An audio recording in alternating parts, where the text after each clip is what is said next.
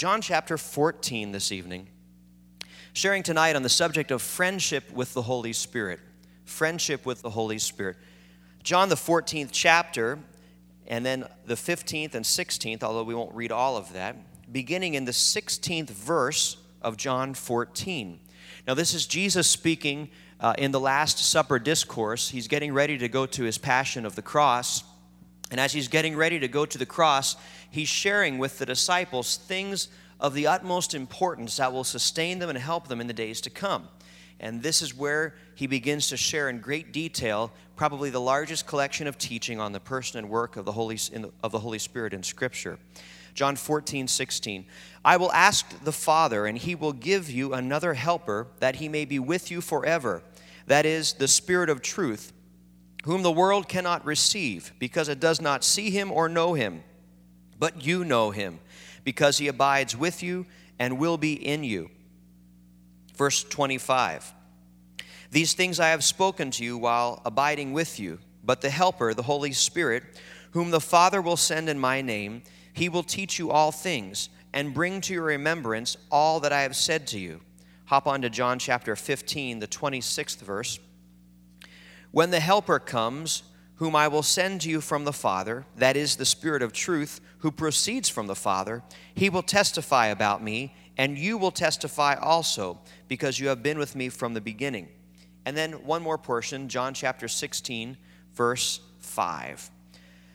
But now I am going to him who sent me, and none of you asks me, Where are you going? But because I have said these things to you, sorrow has filled your heart. But I tell you the truth, it is to your advantage that I go away. For if I do not go away, the Helper will not come to you. But if I go, I will send him to you. And he, when he comes, will convict the world concerning sin and righteousness and judgment. Concerning sin, because they do not believe in me and concerning righteousness, because I go to the Father and you no longer see me, and concerning judgment, because the ruler of this world has been judged. I have many more things to say to you, but you cannot bear them now. But when He, the Spirit of truth, comes, He will guide you into all truth, for He will not speak on His own initiative, but whatever He hears, He will speak, and He will disclose to you what is to come. He will glorify me, for he will take of mine and will disclose it to you.